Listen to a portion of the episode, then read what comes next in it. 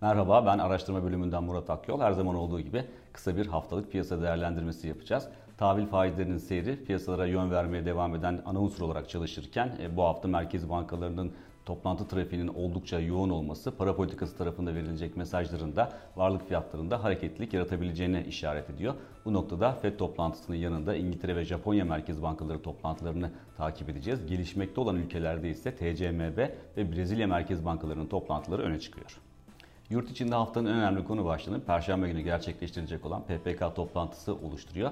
Hatırlanacağı gibi Merkez Bankası son olarak Aralık ayında politika faizini 200 bas puan arttırımla %17 seviyesine taşınmıştı. Sonraki iki ayda ise Merkez Bankası'nın beklemede kaldığını gördük. Bu haftaki toplantıda ise anket sonuçları Merkez Bankası'ndan 100 bas puanlık bir faiz arttırımını beklentisine işaret ediyor. Kaldı ki enflasyon rakamlarına baktığımızda enflasyonun henüz yıl içi zirve seviyeye ulaşmamış olması da Merkez Bankası'nın arttırıma gitme ihtimalinin yüksek olduğuna işaret ediyor. Bu noktada Merkez Bankası'nın atacağı adımın özellikle e, bankanın e, enflasyon konusunda ne derece endişeli olduğuna bağlı olacağını düşünüyoruz.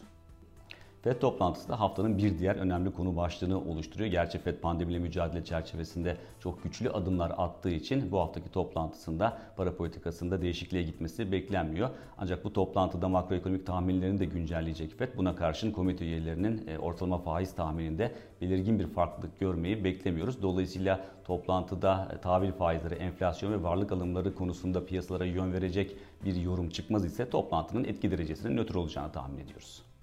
Zamanı kazanca dönüştürmek için ünlü The Club'ı izlemeye devam edin.